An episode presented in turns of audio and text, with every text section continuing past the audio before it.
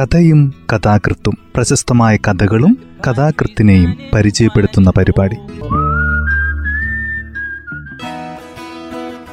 തയ്യാറാക്കിയത് Joseph Pallath H ശബ്ദസഹായം സ്മിത ജോൺസൺ.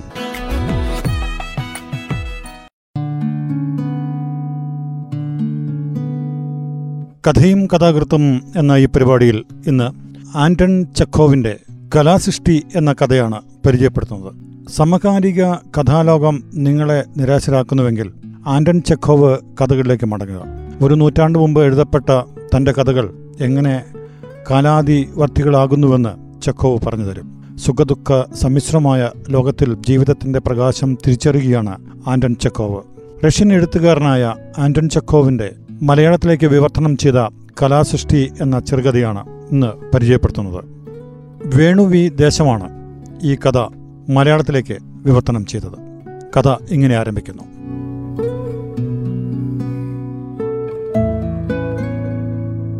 വർത്തമാന പത്രത്തിൽ പൊതിഞ്ഞ ഏതോ വസ്തു കൈക്കടിയിൽ അമർത്തിക്കൊണ്ട് സാഷ സ്മിർനോവ് അവൻ അമ്മയുടെ ഏകപുത്രനാണ് ഡോക്ടർ കെഷൽകോവിന്റെ ഓഫീസിലേക്ക് പരിഭ്രമത്തോടെ എത്തി.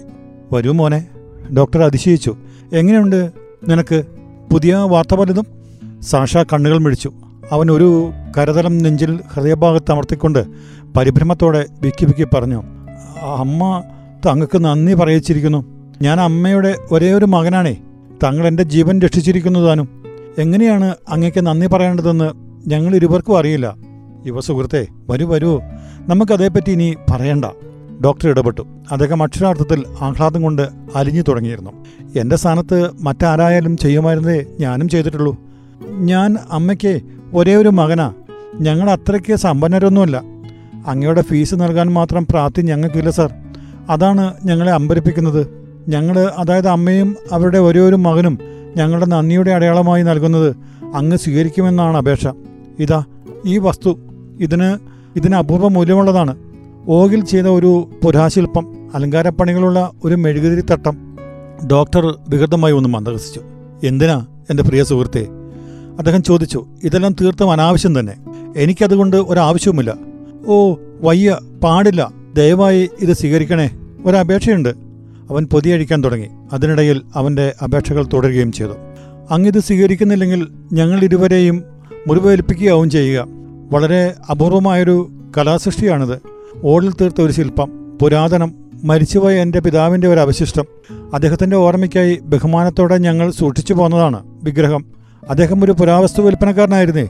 ഇപ്പോൾ ഞങ്ങളും അതേ തൊഴിൽ ചെയ്യുന്നു. ഞാനും അമ്മയും. സാഷ പൊതിയടിച്ച ശേഷം ശുഭവിശ്വാസത്തോടെ അത് മേശയിൽ സ്ഥാപിച്ചു. അതൊരു പ്രത്യേകതയുള്ള ശില്പമായിരുന്നു എന്നത് ശരിയായിരുന്നു. ഹവ്വയുടെ മട്ടിൽ രണ്ടു സ്ത്രീകൾ. അതേപ്പറ്റി വിവരിക്കേണ്ടതിനുള്ള സാഹസികതയോ ഗുണവിശേഷമോ എനിക്കില്ല. അതേപ്പറ്റി ചിന്തിക്കുന്നതിന് തന്നെ എനിക്ക് നാണക്കേടാണെന്ന് തോന്നുന്നു. ഈ രണ്ട് നഗ്ന സ്ത്രീരൂപങ്ങളും കാമവിലാസ ചേഷ്ടയിൽ നിന്നുകൊണ്ട് പുഞ്ചിരിക്കുകയാണ്. ആ ദൃശ്യം കണ്ടാൽ അവരിരുവരും എപ്പോൾ വേണമെങ്കിലും താഴേക്ക് ഇറങ്ങി വരുമെന്ന് തോന്നും. എന്റെ പ്രിയപ്പെട്ട വായനക്കാര അതേപ്പറ്റി ചിന്തിക്കുന്നതിന് തന്നെ എനിക്ക് ലജ്ജ തോന്നുന്നു. ആ പാരിതോഷികം വീക്ഷിച്ചതിന് ശേഷം ഡോക്ടർ സാവധാനം തലചൊറിഞ്ഞുകൊണ്ട് തൊണ്ട ശരിയാക്കുകയും മൂക്കുകൊണ്ട് ശബ്ദമുതിർക്കുകയും ചെയ്തു. അതെ സത്യത്തിൽ നല്ലൊരു കലാസൃഷ്ടി തന്നെ അദ്ദേഹം മന്ത്രിച്ചു. എന്നാൽ ഞാൻ എങ്ങനെ അത് പറയും? ഞാൻ അർത്ഥമാക്കുന്നത് ഇതിങ്ങനെ കീഴ്വഴക്കമില്ല. നിനക്കറിയാമോ? ചെകുത്താൻ അറിയാമായിരിക്കും എന്തുകൊണ്ട്? ഇതിനേക്കാൾ വഷളായ ഒരു ശില്പം സങ്കല്പനം ചെയ്യാനാവില്ല. ഇത്തരമൊരു മായാരൂപം മനഃപൂർവം ഞാൻ എന്റെ മേശപ്പുറത്ത് വെക്കണോ? എന്റെ വീട് മുഴുവനും മലിനമാകും. കൊള്ളാം. കലയെപ്പറ്റി അങ്ങനെയുള്ള കാഴ്ചപ്പാട് ഇങ്ങനെയാണോ? അപേക്ഷ സ്വരത്തിൽ സാക്ഷാക്കേണു ഇത് യഥാർത്ഥത്തിൽ ഒരു ശ്രേഷ്ഠ രചനയാണ്. അതിലേക്കൊന്ന് നോക്കൂ.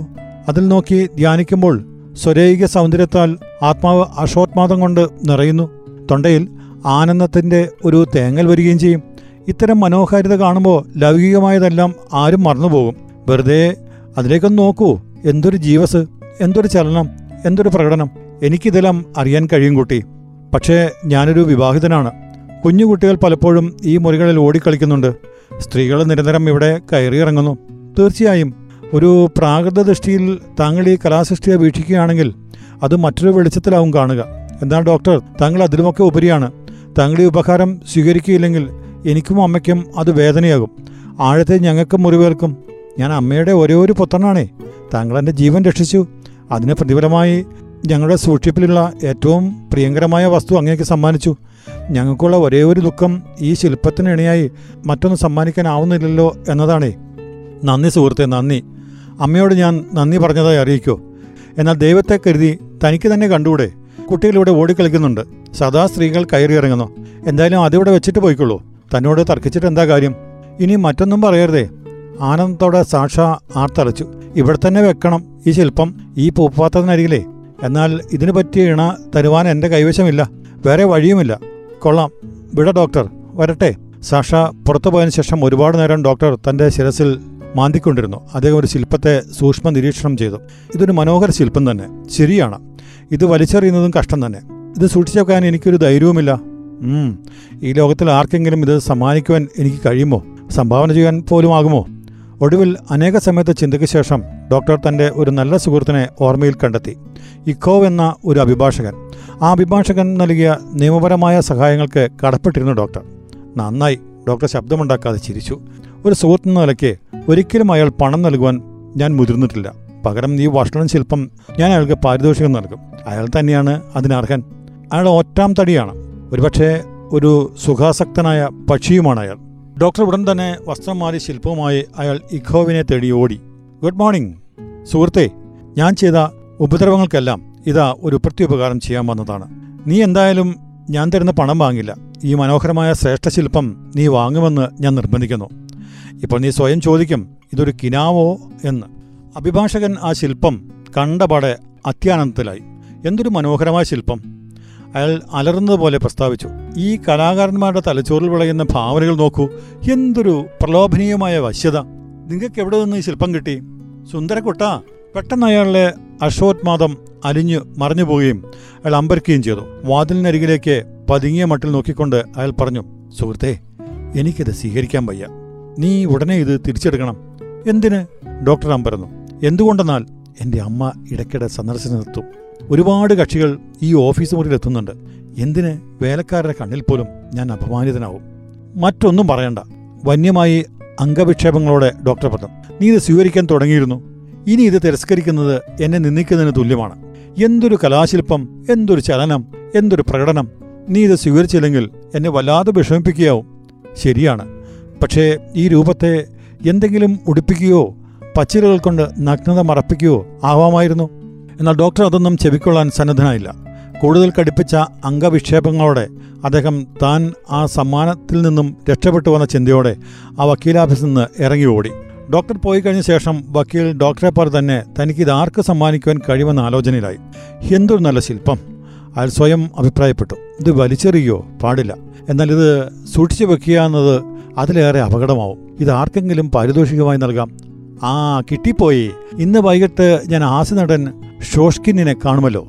ആ തെമ്മാടിക്ക് ഇത്തരം കാര്യങ്ങളിൽ മോഹമുണ്ട്. ഇന്ന് രാത്രി അവന് ഉപകാരമാകും. അന്ന് വൈകിട്ട് ആ ഉപകാരം പൊതിഞ്ഞ നിലയിൽ ഷോഷ്കിന്നിന് ലഭിച്ചു. ആ സായാഹ്നം മുഴുവനും അയാളുടെ ഡ്രസ്സിംഗ് റൂമിൽ ആ ഉപകാരപ്പൊതിയിൽ എന്താണെന്ന് അറിയുവാനായുള്ള അവരുടെ തിരക്കായി.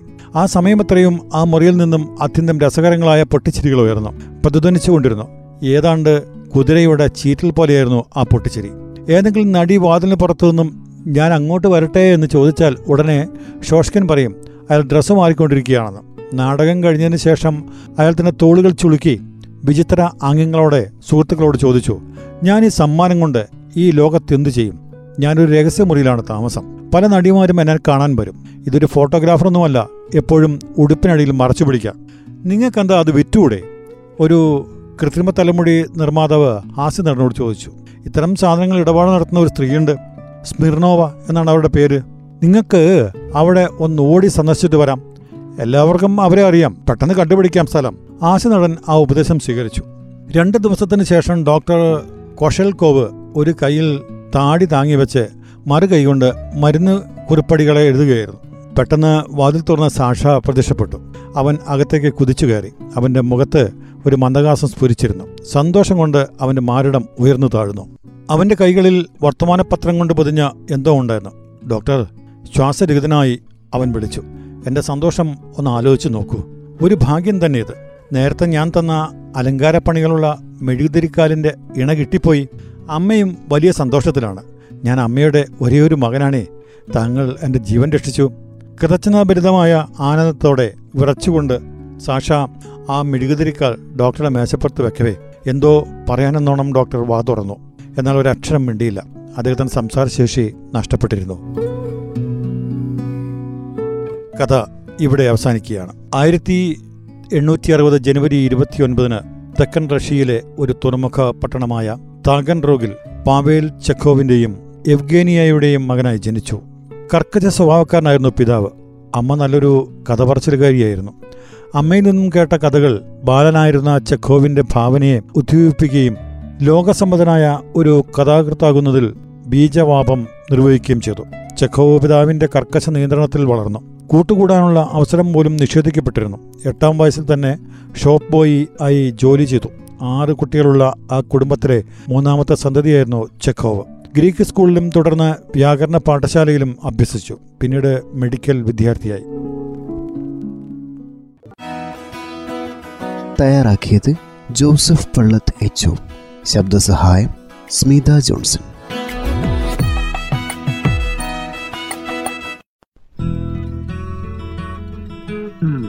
കഥയും കഥാകൃത്തും പ്രശസ്തമായ കഥകളും കഥാകൃത്തിനെയും പരിചയപ്പെടുത്തുന്ന പരിപാടി.